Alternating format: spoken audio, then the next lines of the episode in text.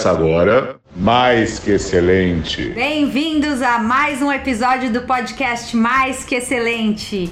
E hoje estamos vivendo um momento tão importante, né? Coronavírus na área mundial, uma pandemia terrível e sim, estamos em quarentena. Eu em específico tô em isolamento já há quase um mês e o Leandro, doutor Leandro, tá aí no front, no Hospital das Clínicas aqui em São Paulo, ajudando aí a galera. E a gente decidiu fazer um episódio informativo, né, pro pessoal entender um pouquinho o porquê que é tão importante essas medidas que estão sendo tomadas, qual a importância da quarentena, porque o isolamento social é de extrema importância neste momento. É isso aí, é isso aí. Vamos, vamos hoje fazer um, um episódio aqui na qual a gente possa tentar esclarecer para o pessoal não só a importância da quarentena, mas como funciona o nosso sistema imunológico e assim por diante. Como a gente nunca entrou em contato com o Covid-19, que é um vírus novo, a gente não possui uma defesa imunológica eficaz, a gente não tem defesa contra ele, né? E isso permite que o vírus apresente uma capacidade de propagação absurda, né? Ele tem uma capacidade de se espalhar entre as pessoas com uma rapidez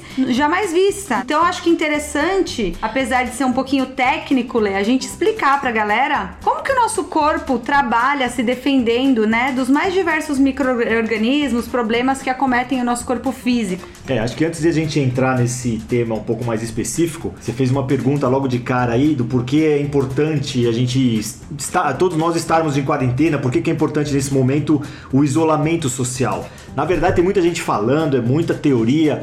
Serve para uma coisa, basicamente a quarentena serve para uma coisa, para que evite com que muitas pessoas adquiram a doença ao mesmo tempo e isso leve os hospitais a entrar em colapso, que significaria você ter mais procura por pacientes que necessitam de UTI do que vagas de UTI, que é o que infelizmente aconteceu em alguns países da Europa, principalmente. Então, na verdade, é isso. Não se tem uma preocupação específica de que as pessoas vão entrar em contato com o vírus. Isso, por enquanto, parece que vai ser, que todo mundo aos poucos vai entrar uma em contato com esse vírus. Né? Exatamente. Todo mundo vai pegar. O problema é que, como é um vírus novo, a gente acaba adquirindo, muitos acabam adquirindo ao mesmo tempo, e aí aquela porcentagem pequena de complicação, por menor que seja essa porcentagem da população que se que complique, ela não tem vaga suficiente na UTI para todo mundo. E aí falta ventilador, falta respiradores e aí a gente entra em colapso. Então é basicamente isso, para que a gente não propague de forma tão rápida o vírus em toda a população ao mesmo tempo. É isso, né? Isso. E é importante que a gente entenda, todo mundo tem alguém na família, algum conhecido que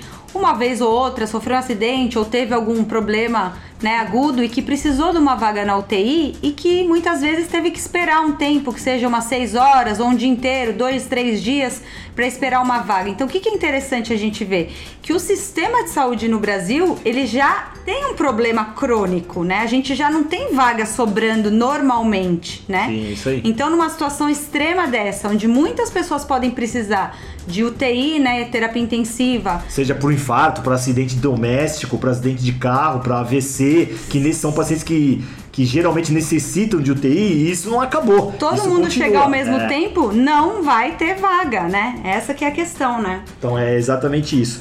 E assim, falar um pouquinho para vocês aqui sobre como funciona o nosso sistema de defesa do corpo. Legal. Por que que isso, por que que tá cometendo mais idoso do que jovem? Fica muita dúvida, muitas pessoas mandam perguntas pra gente, nos abordam no hospital, eu sou questionado nisso diversas vezes. E na verdade funciona assim, vamos ver se eu consigo ser um pouco mais simples e claro, espero que eu consiga fazer com que vocês entendam.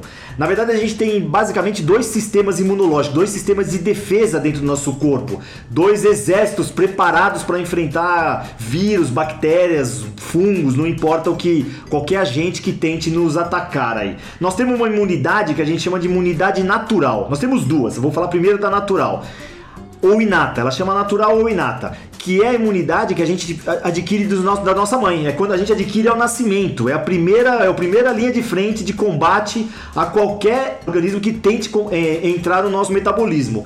Então, assim, ele dificulta a entrada de, de uma bactéria, de um vírus, ele acaba reduzindo o risco de gravidade, para que esse vírus não seja tão agressivo no nosso organismo. O problema é que essa imunidade, muitas vezes, ela acaba ficando debilitada com o passar do tempo. Conforme a gente vai envelhecendo, a gente não vai cuidando da saúde como deveria, ela vai enfraquecendo. E, e aí poderia falar vários, várias doenças crônicas, por exemplo, que vão dificultando com que a gente tenha essa imunidade tão forte. Então, um diabético, um hipertenso, uma pessoa que tem insuficiência renal, que os rins não funcionam direito, ou o fígado não funciona direito. Muitos idosos apresentam um certo grau de desnutrição, e isso faz com que essa imunidade natural ela esteja mais fraca. São várias as causas que eu poderia falar que realmente baixam a nossa imunidade natural. Pegar um sono que não é reparador de forma crônica, então aquelas pessoas que não conseguem dormir bem de, com regularidade, quem tem uma alimentação extremamente desequilibrada, uma pessoa que é totalmente sedentária. Então toda, to, todos esses são motivos que vão fazendo com que a nossa imunidade natural, aquela que a gente nasceu com ela de imunidade, que não é preparada especificamente para combater algo,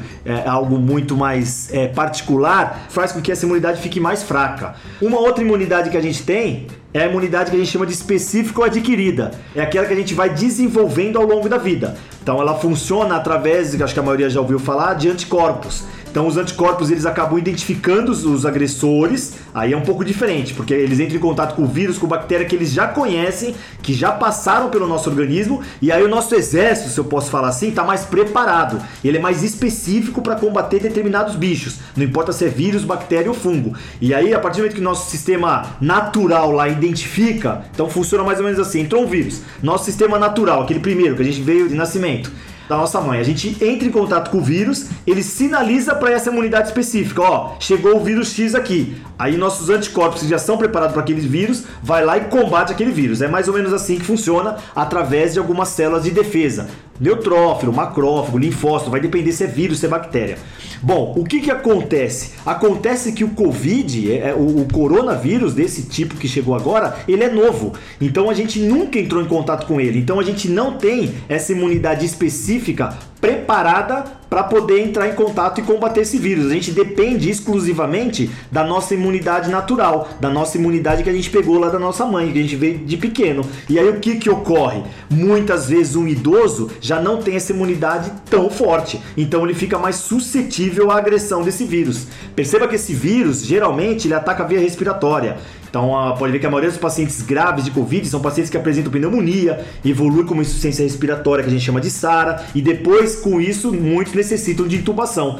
Normalmente, como eu falei, nosso sistema natural do idoso não dá conta disso. E o nosso sistema adquirido não existe, não tem ainda por não ter entrado em contato com o vírus. E uma outra forma que a gente poderia deixar essa imunidade adquirida, específica, é, preparada, é a imunidade que a gente chama de imunização passiva, que é a imunização através da vacina, mas que todo mundo sabe que nesse momento também a gente não tem a vacina. Então nós temos dois problemas.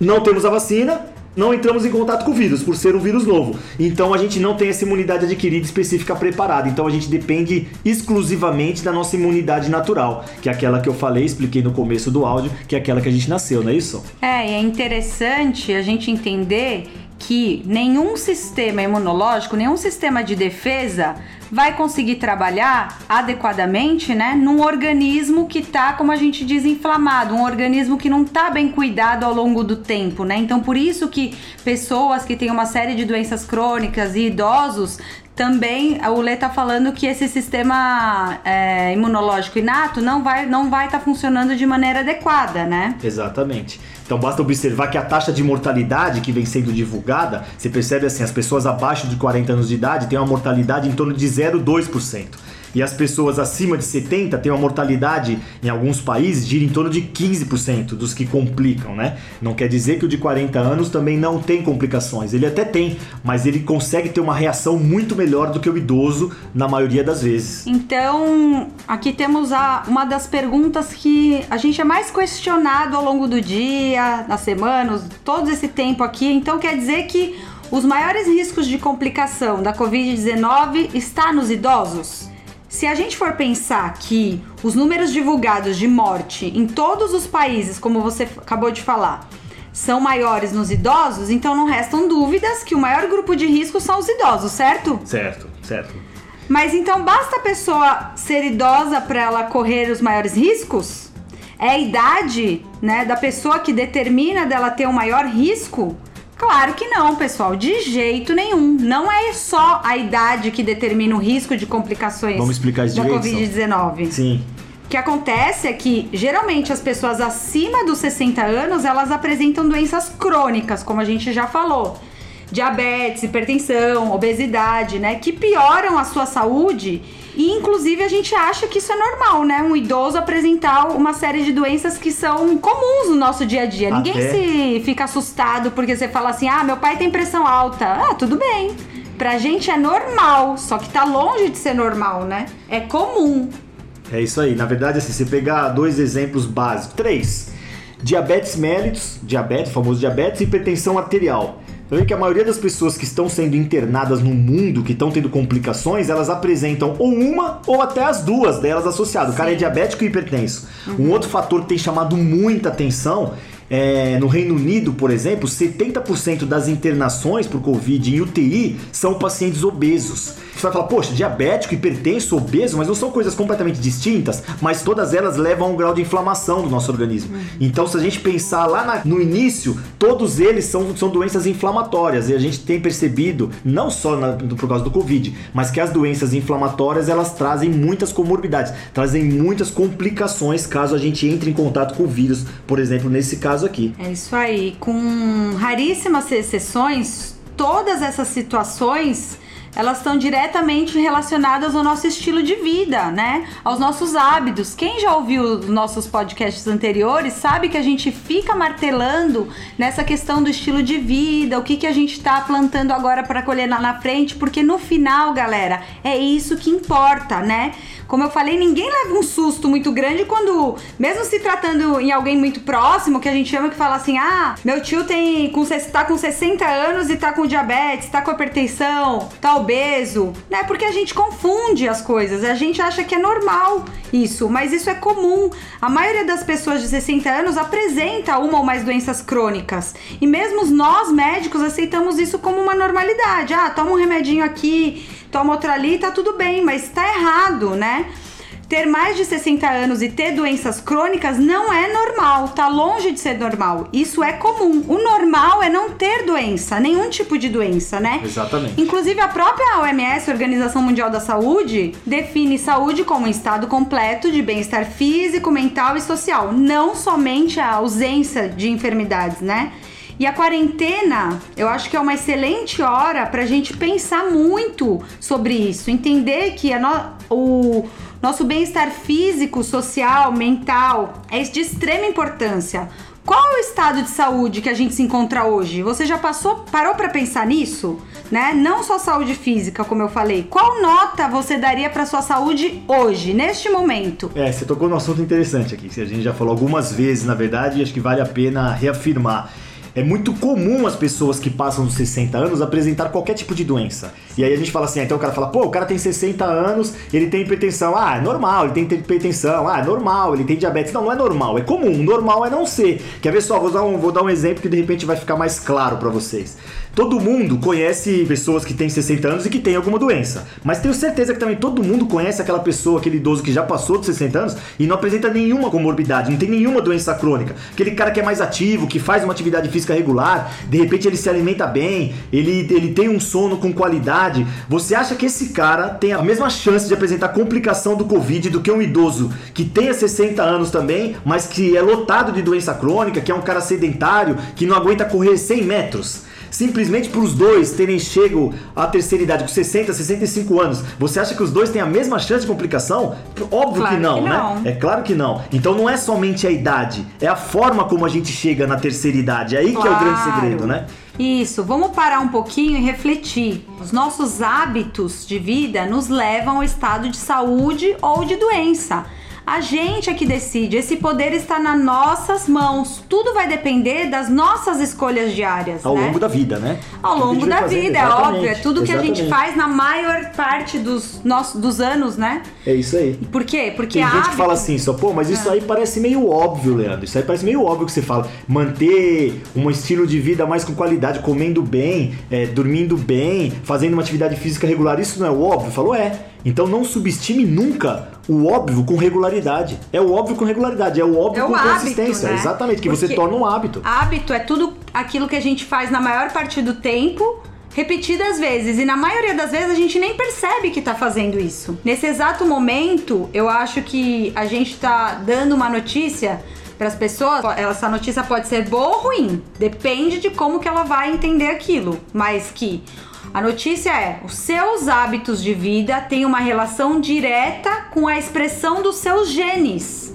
Né? Porque tem muita gente que fala assim: "Ah, mas é minha, eu tenho genética, meu pai é diabético, meu avô é diabético, eu vou ter diabetes". Não, não basta só você ter um fator genético importante herdado da sua família para você desenvolver uma doença, porque os seus hábitos têm uma relação direta com a expressão desses genes, né? Você expressa a sua genética de acordo com os seus hábitos, disso não há dúvidas.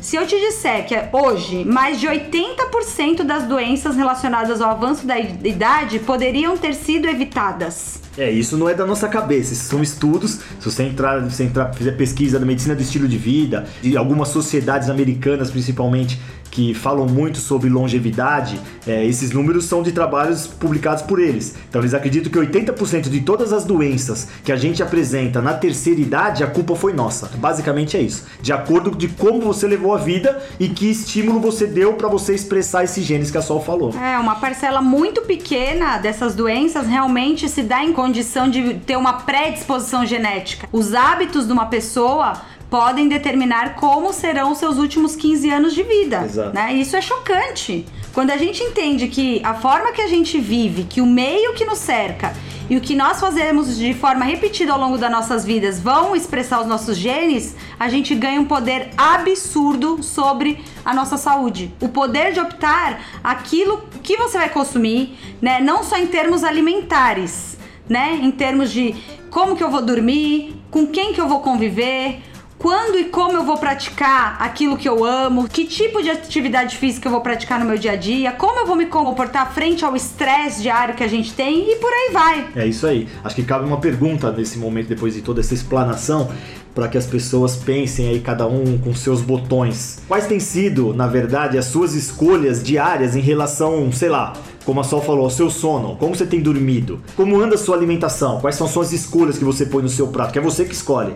Suas práticas de atividade física, você faz alguma ou você ainda é aquele cara sedentário? Por que você não faz uma caminhada ainda? Você tem um conhecimento mínimo, então em quarentena, pô, pesquisar sobre conhecimento mínimo de controle do estresse, por exemplo, é fundamental nos dias de hoje. Não vamos se alongar aqui no, no, no, no nesse, nesse episódio, mas por práticas de meditação, por exemplo, pensar na espiritualidade, quando a gente fala espiritualidade, não estamos falando de religião, a Organização Mundial da Saúde não, não, não prega só a ausência de doença de um cara saudável. Então, assim, a gente sabe que o Brasil vem envelhecendo, não é novidade alguma. Hoje são mais de 30 milhões de pessoas que têm mais de 60 anos. E daqui 50 anos esse número vai aumentar muito mais. Quando você vê a, a curva de envelhecimento do Brasil, é algo enorme.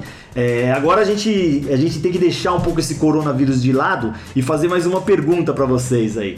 Como que o brasileiro, como você acha que você vai chegar aos 80, 90 anos? Faz um pequeno teste aí, como você se imagina idoso ou idosa, onde você se vê? Você se vê praticando uma atividade física, aprendendo novos idiomas, sei lá, talvez viajando mais, estudando algo novo? Ou você se associa como uma grande parcela da população a velhice a um estado completo de doença? Aquele cara, uma vez eu fiz uma pergunta num grupo, eu falava assim para as pessoas: quem quer viver 100 anos aí? E pô, ninguém levantava a mão, ninguém levanta a mão. Aí eu falo, pô, você não quer viver 100 anos? Aí muitos falam assim: ah, eu não, quero viver 100 anos, vou fazer xixi nas calças, ter alguém para cuidar cuidar de mim, tá cego, você é louco, não consigo nem andar tal. Eu falei, não, cara, eu tô perguntando assim, quem viver 100 anos, você é independente financeiramente e com saúde para dar e vender que você possa correr a maratona de São Paulo com 100 anos. Aí todo mundo, ah, eu quero. Fala, ah, legal, então o que, que você tem feito para isso? Exatamente. Então, assim, é muito curioso, né? Porque hoje a gente fala assim, ah, o cara infartou, ah, já tem mais de 60 anos, é da idade. Ah, mas ele, pô, ganhou peso pra caramba, o cara pesava 70, foi pra 115 quilos. Ah, mas é da idade, tá velho. Pô, não tenho dormido bem, tô ansioso pra caramba tô tendo muita insônia. Ah, mas é a idade, você já passou de 60 anos. Teve complicações da Covid-19, essa é mais moderna, hein? Ah, é a idade, já tá velho, complica porque é velho mesmo. É. Isso acontece. Pô, a gente tem que entender o seguinte: envelhecer é algo extremamente natural. E todo mundo quer envelhecer. Quem não quer envelhecer? No entanto, o modo como a gente vem fazendo isso que não é normal. As pessoas estão acelerando os processos degenerativos do corpo, nosso metabolismo vem enfraquecendo com o passar dos anos, a gente vem inflamando os nossos corpos, literalmente a gente vem colocando o nosso organismo em guerra contra nós mesmos. E isso daí, porra, eu falo sempre, a gente brinca sempre, né? Você fala, pô, então tem como evitar isso, Leandro? Esse cenário horroroso que você acabou de descrever. É possível evitar? É possível evitar. A palavra é uma palavra que chama prevenção. A gente encontrar maneiras de individualizar o processo natural de envelhecimento. Ou seja, a gente individualizar como cada um vem envelhecendo. Nós não somos iguais. Então a gente permitir com que as pessoas, com que elas possam usufruir das suas capacidades físicas, suas capacidades mentais, emocionais, que a gente não liga para elas. Parece que a gente dissocia a cabeça do corpo. Isso é impossível. Então a gente conseguiria fazer com que, com que isso, que as pessoas vivessem a longevidade que a gente vai alcançar, mas com muito mais qualidade. Se possível, a vontade é que todas as pessoas ficassem doentes um minuto antes da gente morrer. Esse seria o sonho da gente. Então a gente usa uma frase que a gente fala bastante, não é só? A gente fala assim: é o cara morrer jovem o mais tarde possível. É. Esse seria o grande Nosso segredo da sonho, vida, né? né? Seria um sonho, que a gente exatamente. está plantando para colher E é extremamente possível para a maioria das pessoas, obviamente. Sim. E você, Lê, como que você se vê na velhice? Ah, eu, eu tô, tô, tô cada vez procurando melhorar minha saúde, né? Ainda tenho muito, tô caminhando, tô, ainda tô longe do ideal, mas eu já faço uma atividade física regular, já tô. A minha alimentação há um- alguns anos melhorou muito. A gente não entrando também no mérito da discussão agora nesse momento, mas a gente já nos tornamos vegetarianos há algum tempo. É, a gente tem uma prática de meditação, a gente tá muito mais ligado à espiritualidade, que é algo que eu sempre tive na vida, né? um autoconhecimento. A gente tem um controle do estresse hoje muito melhor do que eu tinha antigamente. Mas a pergunta é: como você se vê na eu velhice? me vejo muito bem, eu me vejo muito bem. Eu já me imagino, eu fiz uma programação para quando eu tiver 97 anos eu estar em Nova York para eu terminar a maratona de Nova York. Vai ser a primeira vez que eu vou correr a maratona lá, com 97 anos. Tá programado já, já tá calculado. Meu Deus, é bom, isso aí. se eu estiver viva até lá, eu vou lá pra tirar foto, né? Pô, mas se não tiver, lá quando eu chegar lá na lei, eu te mando as fotos. Eu te mostro. Você vai poder me acompanhar. Que eu vou estar. Que você não se enxerga assim, velhinha, bem, de saúde? Não, eu não sei quantos anos eu vou. Ninguém sabe, né? A gente Não, não, tem controle sobre exato, isso, claro, mas claro. eu me vejo com certeza viajando, né? Sim. E eu acho que eu vou querer fazer como meu pai faz, uns trekkings aí, em umas montanhas, fazer muita caminhada, né? Viver uma vida mais natural possível, É sem isso aí. tanto consumo. É isso aí. E com saúde, com certeza, principalmente mental e física, né? É isso aí, espiritual. Espiritual, não tenho dúvidas que a gente está construindo isso todos os dias. Eu falo que a espiritualidade também é um treino e também é uma sementinha que a gente planta e que lá na frente a gente vai colher frutos, com certeza. Boa. Vamos Né, finalizar. Sônia, porque já estamos já, já É, a passamos gente dos 20 entendeu minutos. tudo até aqui, tudo bem, E as pessoas não E- ouvem mais do que 5 minutos, imagina 20 só. certo? E a gente pode fazer o seguinte, a gente de repente gravar um outro programa sobre, sobre o Covid, né, aí com uma outra abordagem. E de Sim, fazer uma abordagem que a gente certeza, mais gosta, fazer. uma abordagem mais positiva e não é uma abordagem simplesmente somente esperançosa, sem nenhum Médica, propósito. né? É, a gente vir com, algum, com É, alguns dados. Os dois lados importantes, né? Que a gente está esclarecendo aqui pra galera. Bom, pessoal, então vamos finalizar por aqui. Espero que vocês tenham gostado desse episódio e espero principalmente que vocês tenham entendido um pouquinho, porque uma coisa é o jornal falar, o ministro falar, galera, não pode sair de casa, você tem que ficar trancado, isso e aquilo, ditar uma série de normas e a gente obedecer. E outra coisa é a gente fazer consciente, entendendo o porquê que eu tô fazendo isso, né? Que esse é o objetivo desse podcast. Tá bom, É isso galera? aí. E que a gente perceba que assim, é, não há sofrimento que o ser humano não possa suportar. A gente já suportou muitos. Já suportamos grandes guerras, epidemias que mataram mais de 50 milhões de pessoas. Mas todo, absolutamente todo sofrimento é uma excelente oportunidade pra gente evoluir.